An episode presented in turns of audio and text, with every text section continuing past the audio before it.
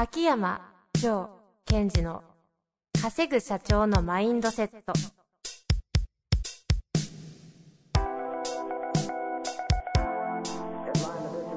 なぜ一流の経営者たちはぶつかる壁を次々と越えられるのか。そこに隠されたマインドの正体。ポッドキャスト「稼ぐ社長のマインドセット」は上場企業から中小企業まで。エグゼクティブコーチングトレーナーとして人材開発を行ってきた秋山城賢治が経営や人生で役立つマインドの本質について分かりやすく解説しますこんにちは、遠藤和樹です。秋山城賢治の稼ぐ社長のマインドセット。秋山先生、よろしくお願いいたします。はい。よろしくお願いします。いやいや、言えてよかったです。まあ以前ね、自分の可能性を解放するうん、うん。マインドセットでしたっけ？セルフコーチ。セルフコーチング。うん自分こっちが決めといて。くっついちゃって、自分が稼ぐ社長のマインドセットみたいな。それ、なんか、タイトル時に、今、遠藤さんが見せたタイトル、逆にいいなと思って。いやいやいや、ギニゼバ上手みたいになっちゃうじゃないですか。さあさあ。はい。なんかありますか？この間、そういえば青木先生のところに出られてたじゃないですか。あーと、質問型営業祭りみたいなやつ。祭りじゃないです。10周年記念。あそうねそうねまあ、まあ確かに。祭りっぽい行きました、行きました。はい。行きましたじゃなくて喋られてたじゃあ、ん。私ねはい。出た出た。はい、ご登壇されてて。すごい楽しかったですね。楽しかったですか？うーん。?100、2、30人来てたんですよ100、2、30来てましたね埋。まってましたもんね。いやー、なんかこう、改めてね、こう、青木先生のあの、エネルギーの、なんていうのかな、明るさ。ああ、そうですね。なんか、場が明るかったですね、確かに。なんかみんな楽しそうでしたもんね。ね。で、あの、やっぱり、その、ね、あの、質問、皆さんも職場とかで質問とかやるけども、そのやっぱり、質問するときのトーンってすごい影響するなっていうのを改めて感じましたよね。うん。どういうことですか？うんですから、例えば、えっ、と、どっから来たのっていう質問があったとしても、はいはい。その、質問はどっから来たのなんだけど、それをどういうトーンで言うかによって、相手がこう引き出す答えで全然変わっちゃうじゃないですか。ああ、確か青木先生はそれがもう基本的に明るいかったり、はいはい楽しいっていう感じで質問していくので、に。やうん。っぱその真骨頂をた感じましたね。確かにね、秋山先生にどこから来たのって聞かれたら、なんかこう、なんだろう、自分の人生の、なんだろう、何者かを語らなきゃいけないみたいな。いや、最近そうそう。だからね、あの、気をつけてるの。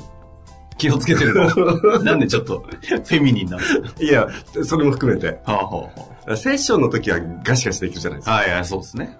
えで、こう、食事とか行った時も、ちょっとだけこう、そんなつもりはないんだけど、スイッチ入っちゃうと、えはいはい。そのトーンで、え、それってどういうこと？私の中では、え、それってどういうことなのかなぐらいで聞いてるはずなのに、相手が、え私はね、あ相手が勘違いしちゃう。そう。私の出してる声が多分、うんもうちょっとこう、深みのある声らしくうて、いや、ん。いや、どういうことだろうってすごい考えこちゃって、はいちょっと待って待って、そんな考えることじゃない。え、どこから来たのぐらいで聞いてんだけ？ど。昨日どこにいたのぐらいだよが、いや、もう俺人生が、みたいな。いや、本当あるなぁ。本当気をつけようと。秋山先生ありますね。皆さん、ぜひ気をつけてください。意外と軽い感じで聞いてることもあると いうことですね。さあ、ということでね、はいえー質問いきましょう。えー今回はですね、えーせっかくいただいたのでということで、あの、うんアカデミアされてますよね。はい前回が、えっ、と、これは、2019年の振り返りというワークとかをされた時の、えっと、そこで集めた質問だそうです。はい。いきます。はい。えー原点主義の職場環境をいかにしてチャレンジが増えるようにできるでしょうかうん、うん、うん。うん。これ振り返り関係ないですね。単純に質問なんですかね。はい。でありますよね。原点主義っていうのを確認すると、えっ、と、ここを目指してると。うん。で、それがいかなかった。どこが悪かったのとか、何が足りなかったの？みたいなことですよね。はいはい。で、えっと、まあ、これは私たちの教育から来てるところでしょうね。ほうほうほう。その100点、点数の100点テストがあって、えー70点取ったと。その時に、間違えた30点どこだろう？みたいな。うんうんうん。で、それが、あ私たちそういう教育を受けてきたので、それが職場でも、えーその、社員に対して使われている手法であると。で、まず最初に確認したいのは、原点主義というものが悪いものだという認識はない方がいいですね。どういう時に原点主義が機能しているのかっっていうのもあるわけで。うん。うん。うん。えっ、と、まずそこの確認をしたいんですが、いるメンバーが絶対にそれを達成したいんだと。はい、はい。例えば、俺たちは絶対、例えばですよ、学生で言うと、甲子園行くんだってみんながそれにコミットしてる。うん。そうなってくると、何が足りなかったのかなとか、何がダメだったのかっていう、その減点方式の方がより機能する。うん、うん、うん。でも、逆にそのメンバーがそこに行きたいんだっていうものが明確でなかったり、みんながそうでなかった時は、確かに減点主義は機能しづらいんですね。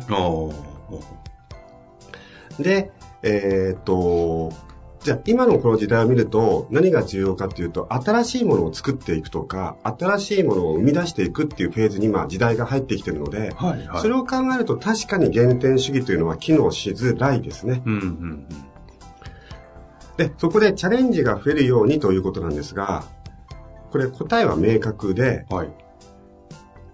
その問いかけるときに、何かこう、うまくいかなかったとか、できなかったときに、どうしたらうまくいくと思うっていう問いかけをしないことですね。ほうほう。代わりに何て言うんですか？何があったらいいと思うって聞くんです。な、何は聞かないことで、でしたっけ？どうしたらいいか。どうしたらいいかは聞かない。どうしたらいいかっていうのは、その減点主義でずっとやってきた人にとって、どうしたらいいと思うっていう段階でもう責められてるっていう、その state になるんですよ。これどうしたら、どうしたらいいと思うみたいな。やべみたいな。やべなんか答えの100点はここでしょ？うんうん。で、まあ、今回言ってないじゃん？どうしたらいいと思う？で、これ、相手の答えを引き出すような質問だけど、さっきの話と一緒で、声のトーンが。もう、相手を軽くぶん殴りにいってる感じじゃないですか。はいはい。これどうしたらいいと思う？のどどう、どうしよう思って思ってんの？何考えてんの？みたいな。ああ。まあ、ステ、 state というか、トーンが良くても、うんその疑問文としての問い自体が、そういうそうです。形になってるんですね。なってしまああ。で、さっき私が言ったのは、何があったらいいのかなこれはどういうことですか？何があったらいいのか例えば、えっ、と、これうまくいかなかったよなと、今回。な。はい。例えば、はい。プロジェクトがと。達成率が70%だったと。うん。うん。これ次回もやっていくんだけど、これ70を80とか100にするためには何やったらいいのかなほうほうほうほで、これはちょっと言葉の、まあ、文法上のトリックを使っていて、う。うんうん。何があったらいいっていうのは、いいっていうのは、よりいいっていうふうに相手は聞こえてくるので、うん。現状がダメだってことじゃないわけですよ。はいはいはい。プロジェクトの完成度は70点だったんだけど、それはそれだと。うんだそこに何を足したらいいとか、そういうニュアンスに相手は聞こえてくるので。その問いかけとしては、何があったらいいかな？何があったらよかったのかな？え、ちょっとさ、何があった方がいいと思う、っていうふうに問いかけていくと、相手のマインドとしては、え、何があった方がいい？あ、何かを足していけばいいんだ。え、じゃあこれがあった方がいいんじゃないですか？あ、それがあった方がいいんだ。じゃあ、それを得るために何があった方がいいのかな？っていうふうに。相手が行動できるレベルになるまで、この質問を繰り返していく。ほうほうほう。っていうのは、まあ、私はよくやりますね。その昔よくあの、なぜを100回繰り返して掘り下げろみたいな話はありましたけど、うんうんというよりも、何があったらを続けると行動に落ちていくんです。で、そのトヨタ式のなぜでしたっけ？あれはあの時代とかトヨタの方たちはもういいもの作っていくんだっていうのがあって、んなぜだ、なぜだ、なぜだっていうのが機能したんですけども、今の時代でなぜだっていうのを使うと、その原点主義のように聞こえてしまう方が多いので、うん。なぜよりも私は何があったらいいかなって。で、結局、えっと、チャレンジという言葉をもう一回考えてみると、どういう状態のことを私たちはチャレンジと呼ぶのかと。うんうんうん。それは、今いるところから前進していくとか、前に向かっていくっていうことがチャレンジじゃないですか。はい。でそういうことを考えると、えーっと、相手がチャレンジを出してきたというのは、うんうん。そこの課題に対して、えーっと、前向きに考え始めたっていうことがチャレンジですよね。うんうん後ろ向きではなくてうん。。はい。でその状態がチャレンジというふうのをまずちゃんと理解してもらって、その上で、いや、これさ、と今回こういう結果だったんだけど、いや、何があったらいいのかなっていうふうに問いかけていってほしいですね。ん。答え出ましたね。職場環境をいかにしてチャレンジが増えるようにできるか。何があったらいいのかな。うーん。これ、えっと、なんか、その、いう、それを問いかけるときの、なんていうんですか、コツとか、なんかあるんですか？ありますあります。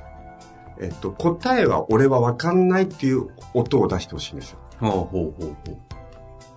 いや、俺もわかんないんだよみたいな。一緒に考えようぜぐらいな感じで、いや、これ何があったらいいのかないや、遠藤くんはどう思う？ってはいはいはい。言って、ポロッつ例えば、これがあったらいい、これがあったらいい、時間があったらいいんじゃないですかね。そうだよな、確かに。じゃあさ、時間を作るために何があったらいいのかなみたいなうんうん。あの、僕は答えを持ってるから、それを当ててみろっていうトーンでは喋らない方が、相手がチャレンジに向いていくということです。ほう。なるほど。もうなんかすぐできそうですね。うん。うん。これはあの、ぜひやってもらいたいし、で、もう一つだけコツを伝えておきたいんですが、その質問をするときのコツというのは、その質問文をまず自分にたくさん使ってみて、あ、やっぱこれ効果あるっていう感覚を持ってから使うといいんですね。なるほど。具体的には、なんかどういうシーンとかで使えばいいんです自分がなんか行き詰まってしまったとか、かはいはい。あとはなんかチャレンジできてないなっていう状態の時に、いや、何があったらいいのかなっていうのを自分に問いかけて、とりあえず5位に1個出してみるんですよ。さっき言ったように、時間があったらいいのかと。じゃあ時間があったらいいんだったら、時間を作るために何があった方がいいのかな。えゆとり？おおなるほど。じゃあ、ゆとりを作るために何やった方がいいの？えなんか、リラックス？リラックス？お風呂？みたいな形でどんどんどんどん自分が行動できるレベルまで、その、繰り返していくってことをやると、あ、この質問文で使えるなという感覚が入ってきて、相手にそれを使える。自分の中で確信を一旦入れるうん。ためにも自分に使えってことですね。で、私なんかもよく、よくしょっちゅう使ってます、この質問文。へえ。なるほどっすね。いやいや、いいじゃないですかね。ぜひやっていただいて。うん。原点主義からの脱却。まあ確かにね、原点主義の職場多いですからね。うん。ただし、えっ、と、まずベースは原点主義が悪いもんだってやっちゃうと、今いるその環境が悪いもんだって認識が入っちゃうから、うんうん原点し、今の職場を原点方式でそれこそ見ないことですよね。うん。はいはいはい。ということですね。はい。ぜひやっていただいて、また詰まるものがありましたら、ご質問お待ちしております。はい。というわけで、ありがとうございました。ありがとうございました。日の番組はいかがでしたか？番組では秋山城賢治への質問を受け付けております。ウェブ検索で秋山城と入力し、検索結果に出てくるオフィシャルウェブサイトにアクセス。